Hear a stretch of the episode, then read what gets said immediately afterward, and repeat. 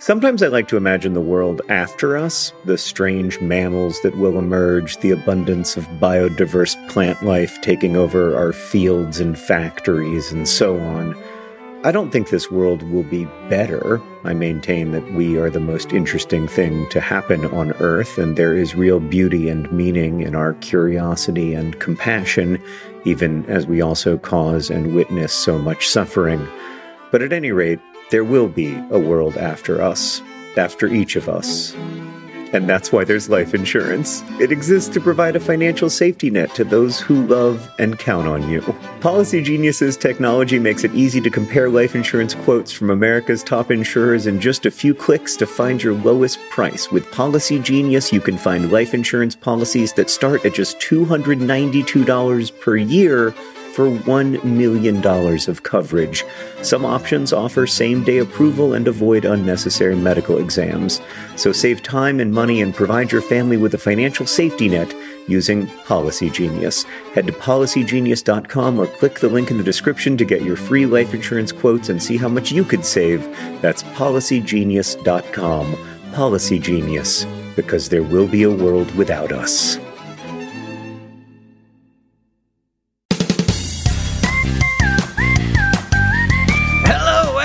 Welcome to Dear Hank and John. Or as I prefer to think of it, Dear John and Hank. It's a podcast where two brothers answer your questions, give you dubious advice, and bring you all the week's news from both Mars and AFC Wimbledon. John, Catherine recently started not eating meat, and I was yep. just so so shocked. It was like it was like a whole new person had walked into the house. It's I mean, it's like I've never seen her before. That's a hard no for me, Hank. That's yeah, a- I also hated it, John. Sometimes, look, we have a lot of things we have to do in our lives. Uh, the dad joke is one of them for me, and it's not always going to go perfectly. Uh, but still, we have to do the tasks that are required of us, and I've done it now. I did the task. I would submit, and some somebody out there liked it. Some person. I would submit that of the things we have to do, you delivering a dad joke on our fake advice yeah, it's indicative. pretty far down the list. It's indicative of the rest of yes, but but only because I had a number of other things that I had to do that were Let's not. Let's imagine a situation uh-huh. where you not telling a dad joke on an episode of Dear Hank and John negatively affects the universe in even the smallest possible way. It would negatively affect my universe because I feel like I have created an obligation, a responsibility, an expectation mm-hmm. that I will deliver a mediocre to uh, poor dad joke and if I do not, if I cannot deliver on that, John, what can I deliver upon? It is true that in strange times, it is helpful for me to do the things that I am supposed to do. Like meeting deadlines is more helpful to me now than it was eight weeks ago. Mm-hmm. And that is an example of me desperately trying to yes and your ridiculous assertion that saying a dad joke on Dear Hank and John is important. Thank you. I, I I am happy to have your charitable understanding of my situation. Let's answer some questions from our listeners, beginning with one, Hank, that is a proper emergency. And we don't have that very oh, often. Well, I'm glad that they I'm glad that they did this to the for a podcast that records once a week. Yeah. And also they asked this question in April. So you know, dot, dot, dot. He gestures uh-huh. broadly. Mm-hmm. Lillian writes Dear John and Hank, I just released a hundred or so crickets into my small apartment while doing oh. research for my dissertation. Parenthetical note My bathtub is currently filled with butterflies, spiders, and crickets that I'm doing a behavioral study on while the lab is closed. What should I do about this? Crickets and chaos, Lillian. Everything about this is gold, Hank. But the thing that is great. the most gold for me is imagining Lillian's future dissertation mm-hmm. in which Lillian describes. Oh, yeah, you got to do the methods. The setting right? Mm-hmm. Where mm-hmm. it's like the crickets were contained in a large porcelain oval. yeah. the two feet by five feet, standard size of an American bathtub. Not saying it was an American bathtub, but it was the size of one. They, they are they must be in cages in the bathtub because I think that just being in a bathtub with all of those other things would significantly affect the behavior of the insect. Well, that's what I'm thinking. Is the dissertation about how captive crickets deal with with global pandemics because that is an interesting question to me. Oh God, butterflies I, and spiders and crickets. Man, if I'm a cricket, I'm terrified of this bathtub, and I also want to get out. So I'm not surprised that they did. Even as a human, I'm a, I'm a little scared of it. Here's the thing, Hank. I actually have a relevant anecdote, which is very rarely the case. Oh, okay. I I mean, I have a relevant anecdote, and I'm curious whether it's the same one. Years and years ago, mm-hmm. we so far so good had a cricket when we were children, there was a cricket in our house. Mm. Do you remember uh-huh. this? I think I do. And dad uh-huh. went absolutely bonkers, yes. Bonkers, trying to find the cricket. And it would The chirp. drawers were open, the, the clothes were everywhere. He took the drawers out of the yeah. dresser. The dresser was on the floor. Took all the clothes everywhere and and the chirping would not stop it would just would be stop. periodically there would just be a quick chirp and by the time it was over yes. we would all mm-hmm. be like where, where was it where did it come from where did it come ah. from and it was so after, in, like it was so inconsistent and it was such like the hardest noise in the world to pinpoint. Here's the thing it wasn't inconsistent.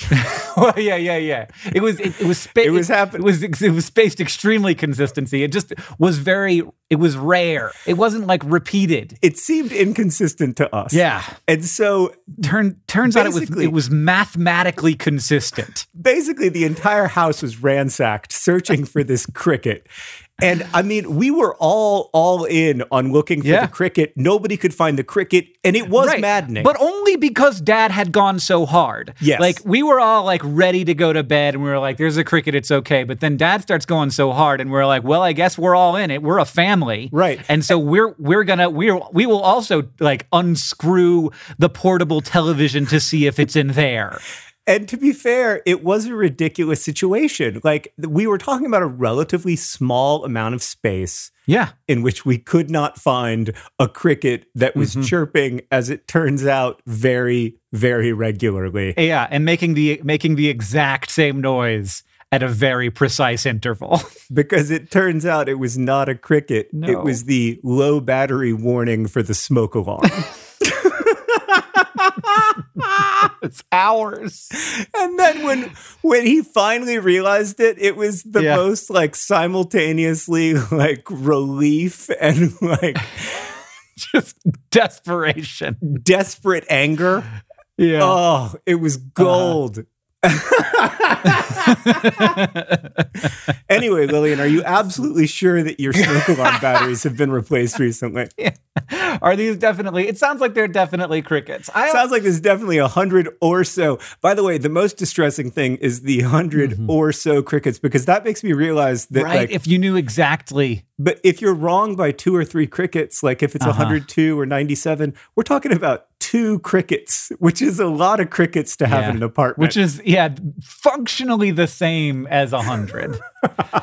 um, that's the that's the real problem. So so you don't know precisely how many crickets there are, which is a huge issue. But you do know, and this is important, and it is the only thing that will give you hope in these coming hours and days, weeks, and perhaps months. There is a finite number of crickets in your home. That means this problem is solvable. it will not seem that way. It will seem as if there are an infinite number of crickets. And knowing what I know about crickets, I don't I don't know. Like first of all, they can make more of themselves. What do crickets eat? Food. Hank, that is a lovely idea that there is a finite number of crickets in Lillian's apartment. And mm-hmm. I would agree with it if crickets were infertile. And maybe these crickets are sterile. Otherwise, I would argue that there is a finite number of crickets in Lillian's apartment in exactly the same way that like life itself is finite. And Yeah, there's there's also a finite number of crickets in the in the world. Yeah. Exactly. But I wouldn't want all of them in my house. And I think Yeah. functionally Lillian might have a ongoing cricket problem because I'm assuming there's going to be some level of cricket reproduction, etc. I just looked up what crickets eat because if you ca- because they can't make babies if they can't eat food. And what I've discovered about crickets is they eat exactly what you and I do. They will eat Mm. pretty much anything. They'll eat mm. squash. They'll eat fish flakes. Well, we don't eat fish flakes. They'll eat. I'd try They'll 'em. eat wheat. They'll eat bread. They'll eat potatoes. They'll eat fruits. They'll eat vegetables. They'll eat meat. Wow. Okay. They'll eat so, cabbage. They eat all of the same things that people do. So what you need to do is not have any food in your house. So you're probably not going to be able to deny them all sources of food. I have a somewhat different idea, Hank. Uh huh. I would see this as an opportunity, an opportunity to create an Instagram or YouTube account called Getting Rid of Lillian's Crickets, in which you chart your like seven year long story of trying to get rid of all the crickets in your apartment. It's yeah, it's uh, Instagram.com slash where I found a cricket. I would I, I would subscribe to that. Do you subscribe to Instagram accounts? I don't I don't also don't know if Instagram.com slash is a thing that works. it is.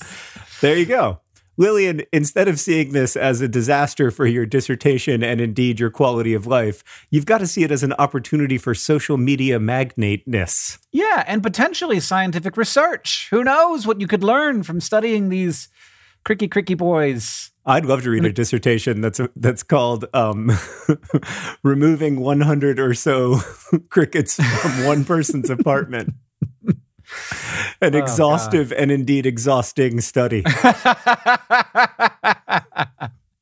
This next question comes from Nick, who asks Dear Hank and John, I feel as if spending a copious amount of time on screens has become inescapable. I'm in summer school, where all of my lectures, labs, and homework are all online. The only way to interact with my friends is online. Libraries are closed, and the only way to read books is online, not to mention all of the things that were online before this. And I'm feeling constantly guilty about all of this time I spend staring at screens, and it is limiting my enjoyment of this stuff. Please help. Mortem vitat coram te, Nick. You know what that means in Latin, Hank? No, death something. No, it means there will always be crickets in Lillian's apartment. That's the literal translation. Yeah. Uh, life uh, finds a way. Uh, um, I think that this is such an interesting thing because because screen time is one of these things, and it, and this has been various throughout history. Television, when I was a kid, certainly was was the thing, but for a for a long time, like novels were this way. It's like the thing that is like almost most enjoyable, or that is the most default or easy to do activity. We have to find ways to limit ourselves from indulging in that or engaging in that so that we can like do the other stuff. And so one of the ways that we do that is we sort of find the things that are bad about it and then we remind ourselves of those things. And then we write think pieces about them and old people yell about them because they didn't have them when they were a kid and so it's a little bit weird and and we worry about them. And it's totally this is like a little bit annoying but it's a little bit normal. It's it's a thing that we inevitably do. But in reality playing video games can be really fulfilling and fun and interesting. Reading a novel can be the same way. Watching television can be something that you indulge in in a really productive way that constructs instead of destructs. And I think that in general, the the concept of screen time as a negative thing is something that we are having to a little bit reevaluate because, of course, not all screen time is created equal. And anything that is allowing us to be social right now, particularly, and also things that are allowing us to continue our education, are so valuable. And we need to separate those things from this negative perception of screen time that we created over the last 20 years. You know, we should be spending time doing things off screens, but it is not always all bad. And and sort of like pretending like screen time is is like eating Lucky Charms for dinner, it isn't always that. It can be, but it isn't always that. I disagree with almost everything you just said. Okay, then The only thing I agree with is that eating Lucky Charms for dinner is not a problem. and there's, to me, like one of the great insanities of 21st century life is the idea that certain kind of refined carbohydrates should be associated with certain meals and not others. like Okay. hash browns right. for breakfast, but not for dinner. At dinner, we have a different kind of potato. let me adjust and say that it's like Lucky Charms for breakfast, which is equally terrible. Lucky Charms for breakfast There's no good time for Lucky Charms. Yeah, so screen time is exactly like Lucky Charms in that it is completely fine as long as you don't overuse it. And right now, the way that screen time functions in our life is different from the way that it functioned in our life three months ago. Right. And it's also hopefully different from the way it'll function in our lives a year from now. Yeah. Screen time is not one thing hmm screen time is not lucky charms screen time is lucky charms and broccoli and spinach it's it's what Right. kind of screen time you're using that said nick i think if you feel like you need time away from screens you probably do need time away from screens and i have a recommendation for you which is to make a phone call Mm. because when you make a phone call and you're not talking to someone on video chat, you're not really where you are and they're not really where they are. And you're not looking at their background and you're not looking at yourself up in the top corner. You're in some other space. You're in some third space that I find at least like pretty good for my brain and somewhat relaxing for my brain. Mm-hmm. Mm-hmm. So I think making a phone call once a day is a really good habit to be in. Now, hilariously, Hank is totally right that when we were kids, we were taught that like just sitting on the phone all day and watching TV was going to absolutely destroy us. Yeah. and look at us now, stuck inside of our houses, staring at screens 22 hours a day. We did it. Yeah. Yeah. Yeah. And we and we have survived. I mean, one one thing that that I do really want to emphasize about this whole situation is how resilient uh, all humans are, particularly young people, but also all people. But uh, we are also much more resilient when we are able to connect with people and and sort of like feel the importance that we fill in other people's lives and ascribe the importance that other people fill in our lives and let them know that and and believe it which is real but it is easy to forget There's a lyric from the Mountain Goats that I've been thinking a lot about amid all of this, which is You were a presence full of light upon this earth, and I am a witness to your life and to its worth. Mm-hmm. And to me, when it comes to screen time and when it comes to everything else, I try to ask myself, is this helping me to be a presence of light? And is it helping me to acknowledge the humanity and, and worth of other people's lives? we have many i think tw- twitter is a good example of this but we have many ways of sort of like filling the craving for social interaction without actually fulfilling the need of it Yeah. and that is i think really dangerous and phone is such a good it's such a good call john because there really is something different about it All right, Hank, we got another question from Annie who writes Dear John and Hank, there is a book that I really want to read that comes out July 7th. I believe that book might be a beautifully foolish endeavor. Hank, your new novel. uh-huh I'm very excited for people to read it. It's so good. It's so uh, relevant. I don't know how else to say it. yeah Uh, Annie goes on to say, but normally I buy books in pocket format. So this is a Canadian thing. Pocket format is Canadian for paperback, I think. okay Just right. because Annie later in the in the email says that she, she's from Canada. Should I wait for the pocketbook to come out? It just it feels so Canadian every time she writes it. Pocketbook. super cute i like it that's, that's a good summary of how Americans feel about Canadians just in general. yeah It's just we think we think y'all are just adorable, and also we're envious of your life expectancies and your healthcare systems, your timber, your space all the space those Mounties. Yeah, you got rocks there. I guess we got rocks too. Our rocks suck. Who are we kidding? okay, should I should I wait for the pocketbook to come out? That is so cute. I the, the repetition of it, I like it more every time. or should I pre-order the hardcover to have it faster? Also, I read the first one as an audiobook and I really loved it. But then again, that means waiting, doesn't it? Furthermore, as an author, what difference does it make for you if I get it in hardcover or pocketbook or on audiobook? Annie. Well, first first thing to say is that the audiobook comes out at the same time as the book. So that doesn't mean waiting. If you want to get the audiobook, please do. I'm having a ton of fun work and I'm assuming you're talking about my book that comes out July 7th. And I'm having a ton of fun working on the the the audiobook right now i care a lot about audio as a format because i consume the majority of the books that i read through um, libro fm and audible. So that is my that's my world and i care a lot about it. And i i think a lot about how it will feel as an audiobook. I am very into changing things very slightly for that medium because there are certain things that are hard to say um, or that uh, visually distinguish something when you're reading and finding other ways to sort of orally distinguish something when a, when something is changing like text format or something like that. So that's that's all stuff that I think about a ton and uh, and that I really care about and and I'm really excited about this audiobook because it is a little bit different from the first one where it where it gets to be a little bit more fun, do a little bit more extra stuff because it's from from multiple point of views. Um, it's not like a performed thing where there's you know dialogue back and forth, which I don't really like, but it is.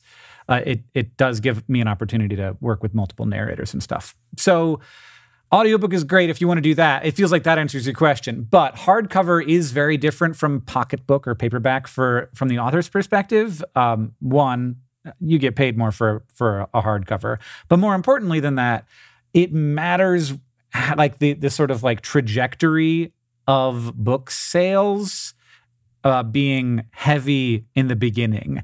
That increases the amount that the publisher is interested in marketing the book.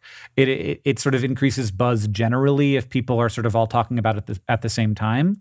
So I do, authors in general, want people to sort of all read soon after the book comes out in order to create some amount of buzz. Yeah, it's really hard to get any level of attention in the wider culture for any book. Well, or anything right now, yeah. Yeah, but especially for any book. I mean, if you think about the fact that four or 500 books are released by fairly large publishers every month, it's extremely difficult to get broad attention for more than one or two of those books. Mm-hmm. And that's part of what makes publishing a challenging business in general, but like a really yeah. challenging business right now. I, I, think that lots of businesses are going going through this, but it's been a very very difficult time for for publishing and for bookstores. I understand why people get frustrated that they can't buy paperbacks when a book first comes out, that they can't make that choice, yeah. like that it basically excludes them from people who prefer paperbacks from being in that initial conversation around a book. Mm-hmm.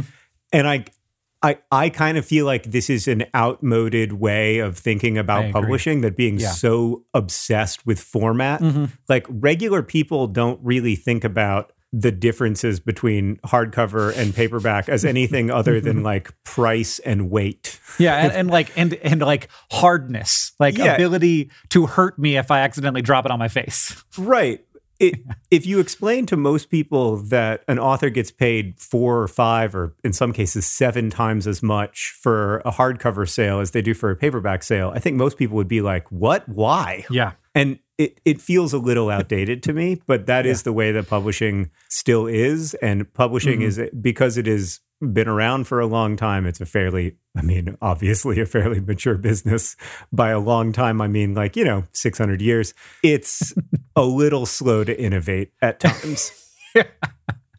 you know, they've been through a lot. They've they've done innovation. Yeah. Uh, and they know that innovation takes place on the scale of decades in in their industry rather than on the scale of uh, yeah. weeks or months the way that it does in a lot of a lot of the you know industries that John and I are in. Yeah, but that said, you should really pre-order Hank's book. It's called A Beautifully Foolish Endeavor, which is also a really good description of humanity and everything else. Two other things. First, library is this is the same. If you can if you can get it at the library, it's not really about the, you know, the the amount of money that I make from the sale. It's about the timing of it. So if if you can if you can call your library and be like save this one for me i'll pick it up the day it comes out that that may be a thing that you can do and then you know obviously digital formats audio are all all, all also good and also libro fm is a place where you can, instead of like bookshop.org, which lets you buy physical books from your bookstore, Libro FM will let you buy audiobooks from your bookstore, but it functionally operates exactly like Audible. It's a subscription and you get credits and it costs almost the same exact thing. And, uh, but like the, the money gets split between a bookstore of your choice and Libro, which then, of course, has to actually serve you the book. Yeah, so it's an alternative to creating trillionaires, basically. Yeah. We can call it what it is. John, this next question comes from Anne, who asks Dear Hank and John, I have had several dreams, some of them recurring, in which Nicolas Cage is my uncle. No way. It's like my dreams no- in which John Cena is like my personal trainer and life coach who's just always telling me I'm doing a great job and that he loves me. John, last night I had the uh, recurring anxiety dream that, that I, I have had many times, and I think everybody else has also had, where you have to take a class, where you have to take a test for a class you haven't been to all semester. Yes. And I have had a thousand times I've had this dream, and I'm 40 years old. I haven't taken a class in a really long time. But you know what happened? I I took the test. Instead of like freaking out about it, I was like, what? It's 2020. Like, yeah. How is this possibly going to matter? And I just took the test and I was like, I bet I got a C on that. and at no point did I experience anxiety. I was like given an anxiety dream by my subconscious. Yeah. And my, my subconscious was like, eh, no big. Have you seen everything? This is a test. I love that even in your dreams, when anxiety approaches, you are like, "No, I'm not going to give in to you. I think I'm. I think I've got better coping skills than you're allowing for." yeah, I have this recurring dream, and we'll get back to Annie's question in a second. But this is not my recurring dream about John Cena, although that is my favorite recurring dream because John Cena is just such a kind and generous presence in my dreamscape in a way that no one or nothing else is. But one of my other favorite dreams is I have a dream where I discover like a key and there's a door in my house that I've never seen Oh, before. yeah. Mhm. And the key opens up the door, and there's this room in this home I've lived in for a long Mm-hmm. Oh, so time that good. is like a wonderful new room that I didn't know about and I get to explore. Mm-hmm. And I was just thinking about that recurring dream because that is how a beautifully foolish endeavor made me feel. It made me feel like there were like all of these undiscovered rooms inside my mind that you kept like opening up. And it was like, I don't know, it was like reading a Jules Verne novel or something. It was so, it was great. It was very, I really liked the book. But back to Annie's question. Thanks, John. She writes, I have no particular ties to Nicolas Cage. None of us do, Annie. None of us do. Outside of my affinity for the film's national treasure and Ghost Rider. Mm, I was with you for the first half of that comment. You had me in the first half. I'm not going to lie. So my confusion as to why he is my uncle within my subconscious should be understandable. He appears to be whenever I need some kind of sketchy getaway, like if I'm being chased by hitmen. I love that. My question is, what do these dreams mean? John, I don't like I've just gone to the Nicolas Cage family tree and I am mm-hmm. astounded. Oh, you don't know who Nicolas Cage's parents are? No, Nicolas Cage's uncle is Francis Ford Coppola. Coppola, but yes. I've heard it both The ways. wine magnate? I've I've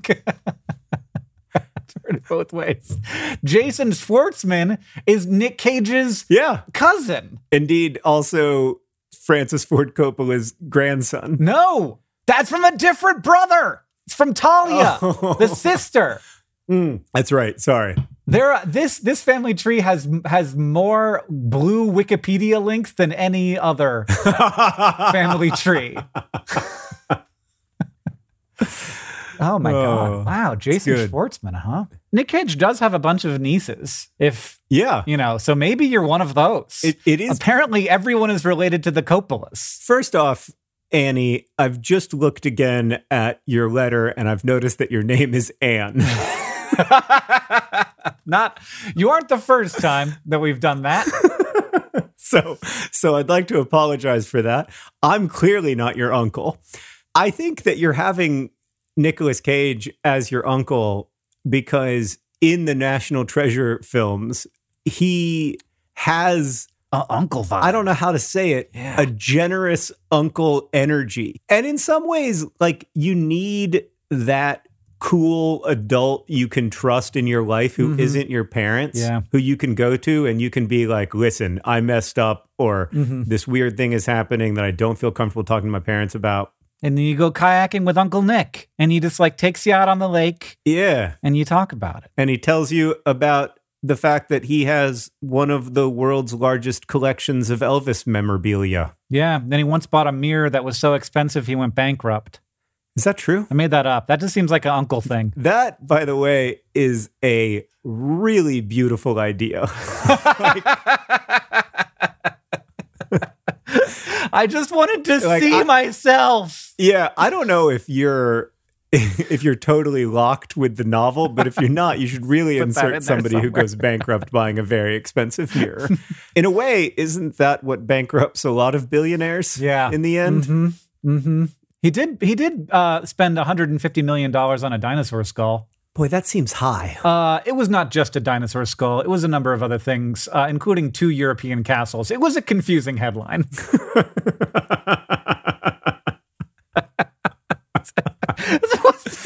Again, we have to- encapsulated the modern experience in such a brief amount of time.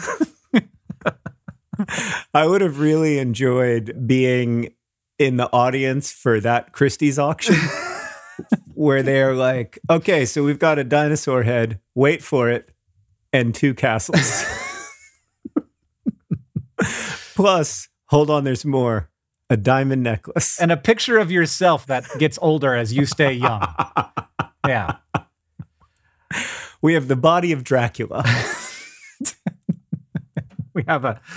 Uh, he also bought a hundred and fifty thousand dollars Superman comic, which makes sense because he named his child after Superman. I know. Not just, a- not like in a cool way. He named his child Cal Dash L. Yeah, Kal-El. That's just the normal. That's not. That's not uncool. In what universe is that uncool? I guess actually, now that I think about it, if my name was Kal-El Cage, I would walk around feeling supremely confident all the time. Yeah, I'm sure that's the thing that's holding you back. I really should have named my children Kal-El Cage. Yeah. And then in parentheses, green. Which reminds me, John, that this podcast is brought to you by one dinosaur skull and two European castles. one dinosaur skull and two European castles. I'll set you back about $150 million. Today's podcast is also, of course, brought to you by the Crickets in Lillian's apartment. The Crickets in Lillian's apartment, semi permanent. And this podcast is brought to you by Lucky Charms for dinner. It's just as bad as Lucky Charms for breakfast. which is to say that it's fine sometimes, just don't overdo it. and of course, today's podcast is brought to you by Uh. A Beautifully Foolish Endeavor. A Beautifully Foolish Endeavor, July 7th, everywhere books are sold, and audiobooks, That is correct. but not paperbacks. We also have a Project for Awesome message from Matthew Polka in Binghamton, New York, to the Tuataria Discord. Close to when I'm typing this message is the third anniversary of Tuataria, or Triataria, as we awesomely decided to call it. Enjoying, contributing to, and seeing how Tuataria has been collaboratively created from the start of 2017 constantly fuels my spirit and my gratitude, on top of how I've loved being in a decade long shared walk with Nerdfighteria so far. It all matters to me so much. Thank you, Tuataria. Woo woo. That's lovely. And Tuataria is this wonderful community that grew out of some of the work that Hank and I do. And it's just a great place where people This episode of Dear and John is brought to you by Thrive Market. Thrive Market is there to help you maintain the kinds of habits that you want to have. For me, I need to have the right kind of food in the house or I will eat whatever. Oreo recently sent me some free fancy Oreos. They were weird. I ate all of them. I ate all of them in a week and it was a problem. I can't do that. I need to have healthy, good stuff in the house. And Thrive Market can help you have healthy habits. It's a great go to for all your grocery and household essentials and the convenience of getting everything online and then like just quickly shipped to the doorstep. It's a huge time saver. Thrive Market carries brands with great ingredients and sourcing methods. They got Amy's, Banza, Burt's Bees, Chobani, Honest Kids, Kind, Mike's Hot Honey, Oatly, Olipop, Poppy, Saalt. I've never heard of Saalt, but it's got two A's in it, so it has to be good. And as a Thrive Market member, you can save money on every single grocery order. On average, you can save over 30% every time. And they also have a deals page that changes every day. When you join Thrive Market, you are also helping a family in need with their one for one membership matching program. You join, they give. Join in on the savings with Thrive Market today and get 30% off your first order plus a $60 free gift. I enjoyed my $60 free gift. I was surprised by it, and it was kind of thing I wouldn't have bought. And then now I'm like on the ghee train. They gave me free ghee. And I was like, I don't know what ghee is, but then I was like, oh, this is great. It's like butter, but it's different and more spreadable. Go to thrivemarket.com slash dearhank for 30% off your first order, plus that free $60 gift. That's thrive, T-H-R-I-V-E market.com slash dearhank, thrivemarket.com slash dearhank. Will make all kinds of wonderful things. You can learn more at tuataria.com. John, this next question comes from Kelsey, who asks Dear Hank and John, can you sneeze underwater? Has anyone ever tried this? Not Khaleesi or Kelsey. Kelsey. It's, it's spelled with S-I at the end, so it's confusing. Um, not only is it possible, Kelsey, not only have I done it a bunch, but we also talked about it at length on this podcast in an episode entitled The Top Three Best Things About Sneezing Underwater. And I question whether you've listened to every single episode of Dear Hank and John. I mean, to be fair, Kelsey, I question whether I've listened to every single episode of Dear Hank and John. Yeah, no, I had I had uh I had mostly forgotten about this, and I was like, wait, is there wait? And thank goodness I checked. Um, so yeah, I had completely forgotten about it. I re researched whether you can sneeze underwater. yeah, you can. I mean, if we made a podcast about whether or not you can sneeze underwater, what else that happened to me have I totally forgotten? I know. Hank, before we get to the all important news from Mars and AFC Wimbledon, we did receive one important correction this week from Eliza, who wrote Dear John and Hank, in last week's episode, there was a question about what the high seas are. My family is leaving this year to sail around the world, and so we have learned a lot about the ocean. By the way, Eliza, you couldn't have picked a better time. High seas refer to the parts of the ocean that are not owned by any country, like the middle of the Atlantic. It can also Hmm. refer to huge waves like the big scary waves. Hope that helped. I've never burned letters. Oh, Eliza. That's a Hamilton reference. I didn't get it. Uh, but yes, th- that is true. And we did not say that the high seas are often defined as international waters. And th- that is an important definition. Also, I just think it's interesting that Eliza is about to spend a year sailing around the world. Eliza, good luck to you and your family. One more thing, Hank, over at the Patreon at patreon.com slash dear Hank and John, you don't have to donate or anything to get this, but we're going to post this amazing picture that was sent to us by Ashley of the difference between a scuba and a tuba. It's a very good picture. It's, good. high Cute. quality, high quality entertainment. Thank you, Ashley. Hank, John. AFC Wimbledon is still like so many of us living in a state of uncertainty. Still. What's going to happen? What's going to happen? I mean, I thought last week we kind of figured out that it that you guys were staying up and that the season wasn't going to happen. Mm, yeah. Well, it still hasn't happened. Like, that was a report, and it seemed like a well sourced report because there were a bunch of clubs like commenting on it. Mm-hmm. But mm, Hmm. it hasn't happened. It's very confusing to me why other leagues have either decided to have a plan to play behind closed doors like the Bundesliga has, Right. or they've decided to cancel the season entirely, like they have in France, Mhm. or they've decided to kind of freeze the season where it is, declare a champion based on who's currently winning the league, like they have in Scotland. But in England, they've done nothing. so I Uh, okay. all of the proposals that I have seen would result in AFC Wimbledon still being in League One next year. mm-hmm. But But who knows? Maybe there will be another proposal. Exactly. And at, at what point, like, eventually, I feel like I, sh- I feel like I need to call the English Football Association and inform them that eventually their next season will start. and you Or will not. have you will have had to, to decide something by then. yeah. So there is going to be some kind of like summit where the owners are going to decide something. There has also been a rumor that League Two, the fourth division of English football, where AFC Wimbledon plied its trade for, for several years, uh, might merge with the fifth tier of English football and then have a geographic based thing where there's like teams in the north and teams in the south, like Game of Thrones. And that uh, would not hopefully affect Wimbledon, except it would affect them if they got relegated. Right. So there's a lot of uncertainty, just as there is in every other field of life right now. Please tell me that there is good news from Mars. Um, there's fine news from Mars. So researchers have been doing more experiments to figure out what inside Mars looks like. Uh, this is a theory. Like this is a thing that we're interested in for a number of reasons, and we think that Mars, in the inside, the core is made of an iron sulfur alloy.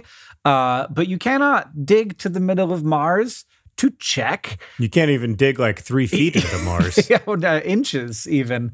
Uh, but the InSight lander, which is the lander that has been attempting to dig into Mars, is using seismic data. So there are a, a number of functioning experiments on InSight, just not this drill thing, which is still giving everybody trouble. But in order to do that, you have to figure out what an iron sulfur alloy actually looks like. And this isn't a thing that happens outside of like the pressures inside of like a planetary scale thing. So obviously, lots of lots of uh, weight is pushing down on the core of Mars. Uh, not as much as on Earth, but still a lot. But we can do that on Earth using something called a multi-anvil press, which is basically like there's uh there's two big things that push on two smaller things that push on the tips of two diamonds.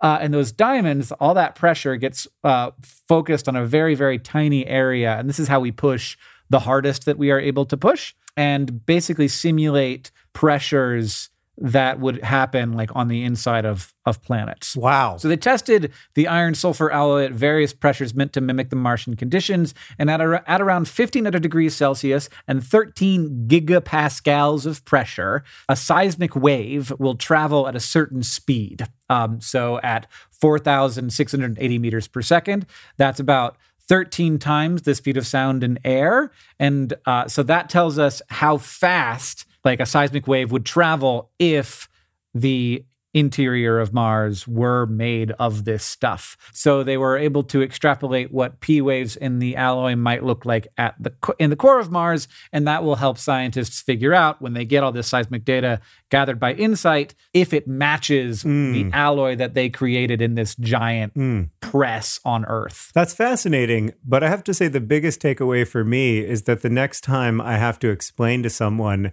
how much pressure I feel like I'm under, I'll be able to say, I'm under 13 billion gigapascals of pressure right now. Okay. Yeah. So just take a step back, please. Just yeah. Anytime you get to use the word gigapascal know, is a win. It's a good day. Definitely. It's a good day. Yeah. Well, Hank, thank you for potting with me. It has been a great pleasure. And thanks to everybody who wrote in at hankandjohn at gmail.com this week. We were utterly inundated with emails this week, as we are every week, but this week especially. So thanks to everybody who wrote in. Sorry to all the questions we didn't answer. John, this podcast is edited by Joseph Tuna Medish. It's produced by Rosianna Halse Rojas and Sheridan Gibson. Our communications coordinator is Paula Garcia Prieto. The music you're hearing now is by the great Gunnarolla. And as they say in our hometown, Don't forget, to, be, awesome.